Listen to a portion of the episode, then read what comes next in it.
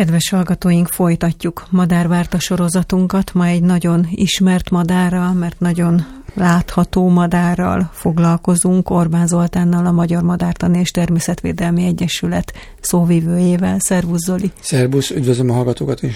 No, hát a bütykös hattyúról lesz szó, nem kell leírni a hallgatóknak, Balatonon, tavainkon, mindenhol, parkokban is lehet látni, pedig nincs belőle olyan nagyon sok Magyarországon, ugye?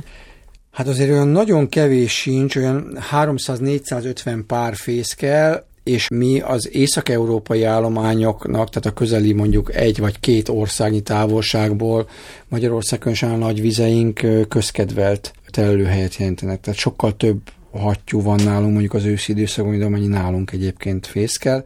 Ez egy nagyon félreismert madár, nagyon gyakran megkapom azt, hogy az átok természetvédők, a madárvédők telepítették be Magyarországra. Igen, én azt hittem, hogy ez egy betelepített, ugye a nemesek, akik a parkjaiba ne, Ez egy Magyarországon őshonos fészkelő madár, csak az elmúlt majdnem 200 évben magyar ember magyar területen nem látta költeni.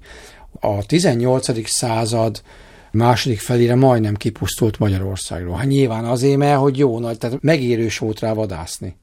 De megették. Hát persze, ugye rossz hús nincsen, csak kevés. Nagyon Na jó, menj, most nem menjünk nem, menjünk, nem, nem azért vagyunk igen, itt, hogy megegyük igen. őket. Tehát gyakorlatilag Magyarországon őshonos, Eurázsiában több hattyúfaj is őshonos, ugye az énekes hattyú, illetve a kis hattyú, vagy régebbi nevén a, a bevik hattyú. De van fekete hattyú. Van, de az ausztrál, tehát az díszmadárként hozták be, de nagyon örvendetes, mert az énekes hattyú is elkezdett természetes módon megtelepedni magyar és költ.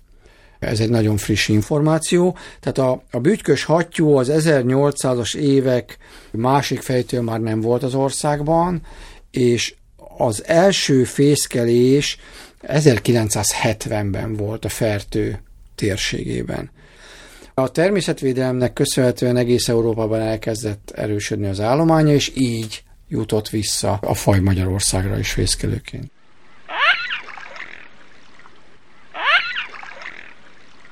Egy másik, úgy tudom, hogy tévhit, ami a betelepítés tévhitéből következik, hogy azt mondják, hogy kártékony, mert szétveri a szegény récéknek, meg szárcsáknak a fészkét. Nem a fészkét veri szét, hanem a madarakat veri szét. Tehát rendkívül erőszakosan védelmezi a fészkét.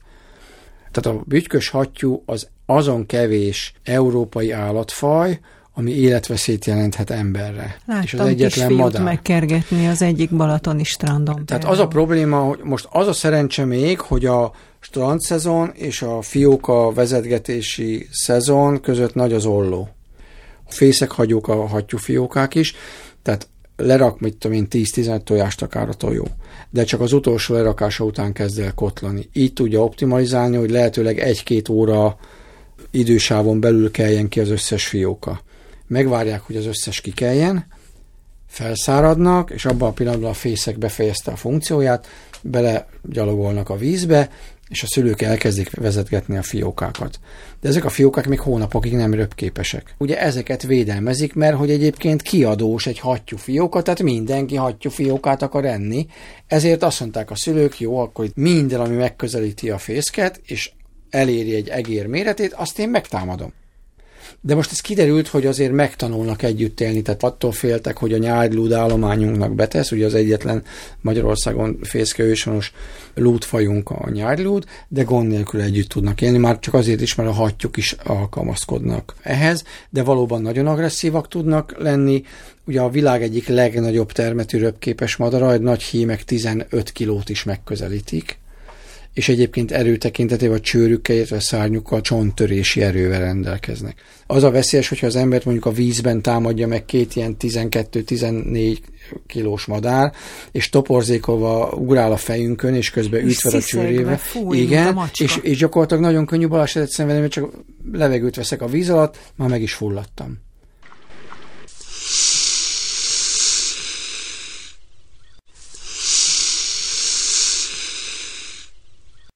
Nagyon egyéniek az érzékenységek, tehát vannak szuperérzékeny párok, Németország után két éve ki kellett költöztetni attól, mert kórházi esetek fordultak elő.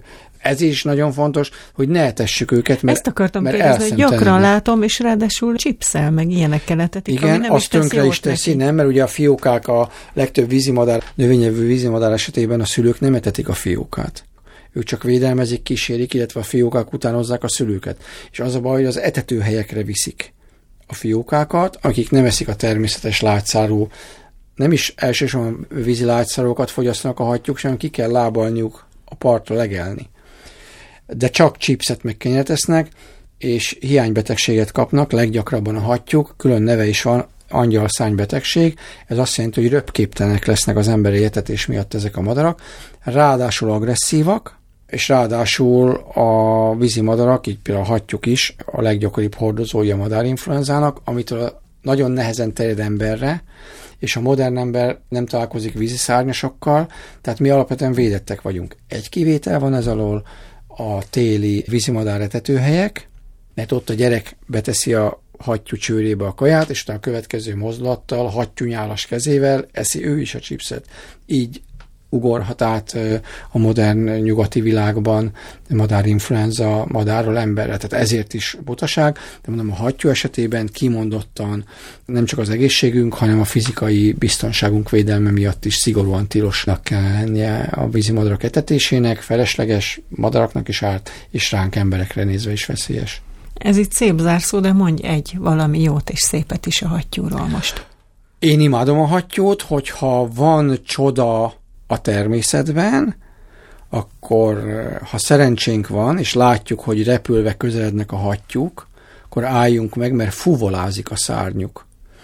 Egészen hihetetlen, mint hogyha egy ember készítette hangszer zenélne, ahogy a szárnyukkal hagyják magukat előre.